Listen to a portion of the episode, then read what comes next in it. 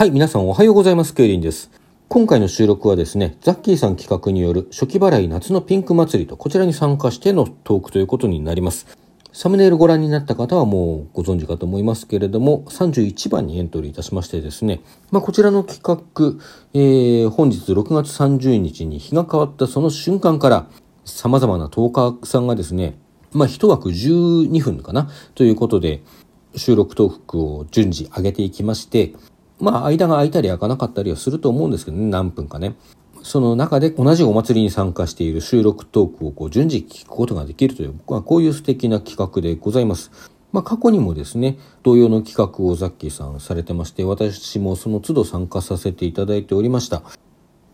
この収録トークをね、盛り上げようという大変素敵な企画なので、まあ、どちらかといえば収録メインでやっている私もですね、微力ながら参加させていただこうということでございます。さて、今回の初期払い夏のピンク祭りということでですね、まあもう、あの、そんな話題が出て数日経つところでございますけれども、梅雨明けちゃいましたね。まあ本来でしたらこのタイミングだと、もう夏の前にっていう感じでね、夏の、何ですか、先払いというか、先払いっても変な話ですけども、そんなタイミングになるべきところだったかなということですけれども、何でも今年のこう梅雨はですね、過去を振り返っても最も早い部類の梅雨明けであり、かつ最も短い梅雨であったというような風に聞いております。皆様いかがでしょうか？ご健康にお過ごしでしょうか？まあこれね、収録上げられるのは朝ということで、平日でもあるのでね、これからお仕事に出かけるよという方も多いのかと思います。何卒ですね、その水分補給ですとか、まあ、長時間外にいるような場合はですね、こまめに涼しいところに入って休むですとか、十分な対策をしていただければと思います。さてさて、えー、夏の対策というとですね、いつ頃からでしょうね、この3、4年というところでしょうか。一時期随分ですね、ネットメディアやマスコミ等で話題になったものの一つに、日傘男子というね、言葉がございました。まあ、最近はあまり聞かれないですかね。まあ皆さん大体お分かりかと思いますけれども、日傘というものはですね、従来こう、女性の方が、まあ、老いも若きもという感じ、若い子だとあんまり使わないですかね。まあ、成人したぐらいから、まあ、あるいは、こう、紫外線とかね、スキンケアとかを気にするような方でしたら、若い方でもね、使っていたかなと思うんですけれども、まあ、文字通り、日を避けるね、えー、うちのね、かみさんなんかは日傘のことを、携帯日陰と呼んでおりました。まあ、言い得てみようかなと思います。で、まあ、主に女性が使うものであった、とにかく。これをですね、まあ、男性も使っていいんじゃないというような話が何年か前にちょっとだけ盛り上がりましてですね。まあ何年か前に盛り上がったというのはこの何ですかジェンダーフリーですとかねそういうような文脈もまああることはあるのかなと思うんですけれども決してそれだけではなくですねまあある一定以上の年齢の方は、えー、おそらく共感していただけるのではないかと思いますけれどもここ何年かというか、まあ、10年20年ぐらいの間のですね夏の日差しのこう、もう年々強烈になってきているその度合いが非常にやばいということで、そのことも大きいのかなと思うんですね。もう何年ぐらい前からですね、私はこう外を見るたびに、もともと私は北海道出身ですので、こう関東の夏、内地の、内地というのは北海道の人が言うところの、まあ本州、主には本州なんですけど、まあ九州、四国も含む感じですかね。まあそういうくくりでね、内地って言うんですけども、その内地の夏は暑すぎると、ひどいと。これはもう関東に来たその頃からまずっと思っていることではあるんですが、それでもね、私がこう関東に来た当時というのは、まあ年がバレるので、言明はしませんけれども、まあ結構前なんですね。その頃はまだ今よりもまだ、まだマシだったような気がいたします。まあ実際ね、記録で数値なんか見るとはっきりするわけですけれども、まあ実際上がってていると気温が上がっている。で、気温が上がっていて日差しもギラギラギラギラと非常にきついと。まあ紫外線というのはですね、まあ、皮膚がんの原因になるですとか、まあ、様々な健康被害をもたらすなんていうふうにも言われておりますけども、そういう紫外線の害とかね、そういうことをこう言う以前に、もうこの強い光と熱波だけで相当にやばい。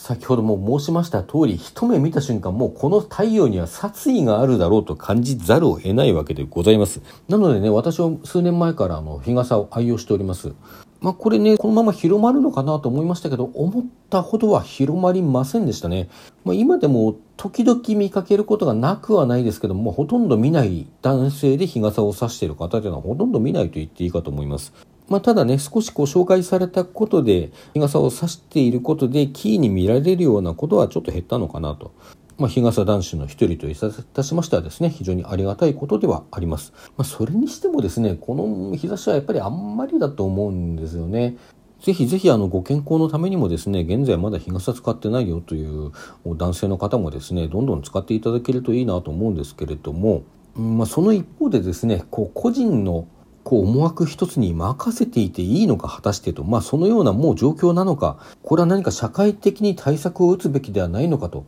そんなことも私はね、ついつい考えてしまうわけなんですね。たとえ望んでね、こう日傘を差したくないからといって日差しの中を歩いていたんだとしても、そういう方がこう倒れてしまったり、病気になってしまったり、体調崩してしまっていい理由にはならないわけでございます。何でもかんでも自業自得っていうのはね、あまりよろしくない。特に健康に関することはそうです。なのでね、私はあの、提案したい。これね、ちゃんと調べていってるわけじゃないんですけども、まあ、このある程度のね、低緯度地域の、まあ、赤道にある程度以上近い極地等ではない、そういう地域でね、おそらく年々こう暑くなっているというのは割と世界的な傾向だということをちらっと小耳に挟んだことがあります。まあ、いわゆる温暖化ということが関係しているのか、まあ、それだけではないのかもしれないですけれどもね、まあ、全地球が言ってみればそういうような状況にあるという中でですね、まあ、これはもう全人類のですね、科学技術を結集いたしまして、ある程度の緯度の地域をこうぐるっとね、もう地球丸ごとぐるっと覆ってしまうような巨大な屋根を作るべきだと思うんですね。日照がないじゃないかと、日照がなきゃないで困るじゃねえかという話はあるんですけども、そこはですね、もうこの陽光ですから、この太陽ですから、しかもそんだけの広い範囲にわたって屋根を作ってしまえばですね、あの、天井にこう、ソーラーパネルのようなもの、まあパネルだとちょっとね、強度に問題がありますので、まあ何か簡単に壊れたりしないようなね、そういう材質で作った、そういうあの構造を持ったまあ、要するに太陽光のね、エネルギーをこう吸収するシステムですね。そういうシステムをこう屋根の上に設置いたしましてですね、そのエネルギーでもって、この屋根の下の光、熱、等々のエネルギーをこう賄っていくと。まあ、これエネルギーをね、太陽光からこう取り入れるということですから非常に、まあ、ある種エコにもなっていくんじゃないかと思うんですよね。まあ、あの屋根で覆い尽くしてそれがエコなのかという問題はあるんですけども、まあ、またはそのねあのエネルギーを使って人工降雨のようなものもこう降らせていくと。まあ、それぐらいしていってですね、この太陽、陽光をこう、遮っていかないと、もう人類やばいんじゃないかなと私は思うんですね。まあ、それともね、もし、もしなんでしたら、あの、地球上を覆ってしまうなんて、そんなのあんまりだと思うんでしたら、太陽を丸ごと覆っちゃえばいいんです。まあ、丸ごと覆うのはあまりにもこう広大な面積すぎてね、あの大変なので、ぐるっとこう太陽の周りを巡るリングを設置いたしまして、そこにこう発電システムとか、あるいはこう居住環境を持ったね、あのカプセルのようなものを、そういうものを設置していくと。まあ、このことで若干ですね、まあ、軌道面をどう設定するかにもよりますけれども、地球上に当たる熱あの日照のね、方にも影響があるかと思うんですけれども、一方、こう、エネルギーの方はですね、余すところなく、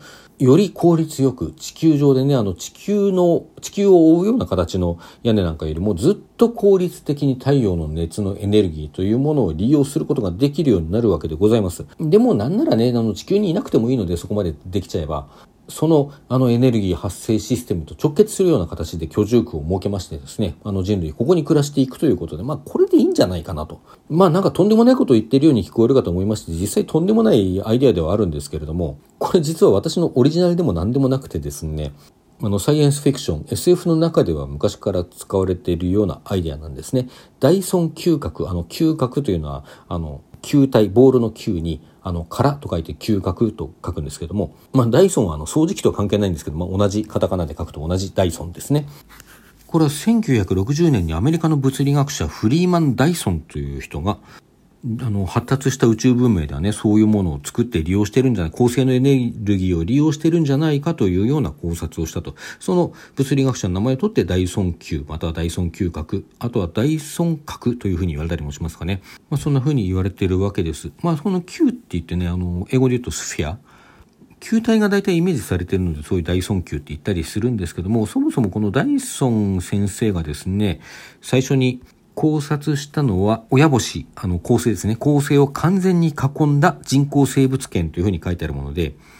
これは生物圏、バイオスフィアであって、スフィア、球体ではなかったというようなことが、ウィキペディアには書かれております。まあ、リング状のものなんかもね、あの、このダイソン先生はあの考えていたというような話もありますので、まあ、先ほど言ったリングというのもね、このダイソン核の一つ、一種というふうに言えるわけですね。これは有名なですね、ラリー・ニーブンという人の書いた SF のシリーズ、リングワールドっていうシリーズがありまして、このリングワールドというのはまさにこの大尊級なんですね。それからスティーブン・バクスターという SF 作家の書いたタイムシップ。これはあの有名なウェルズのタイムマシンの続編として書かれたものですけれども、この中にはこう金星軌道をすっぽり覆うぐらいのサイズの、え、球体としてこの大尊級が出てきます。あるいはこう遠くの遠い宇宙の果ての異星部分名がですね、自らがこう長い旅をするためのエネルギーの中継地点として先行してこう無人のね機械群をこう太陽系に送り込んでその太陽を覆う大損球を作る。そのあの大損球で、えー、作り出したエネルギーを利用して、あの、レーザーでですね、自分たちの先端までこう送らせて、それをエネルギーとしてどんどん旅を続けていくと、まあ、そんなような話を書いた、えー、日本の SF 作家野尻宝介の太陽の散奪者なんていうシリーズもあります。まあ、他にもいろいろこの大尊級が登場する作品あるんですけれどもね、まあ、その辺は調べていただくとして、どうですか？こんなね、壮大な夢を見ると、地表にへばりついてね、味なんてこうバテてるのがちょっとね、バカみたいに思えてくるんじゃないかなと思うんですね。まあバカみたいっていうのは言い方が悪いですけどね、これ切実な問題ですから。まあだけれどもね、一時こうそういう過酷な現実を離れて精神を広大な世界に遊ばせるというのも夏を乗り切る一つの方法なんじゃないかなというふうに思うわけでございます。それではこの辺で。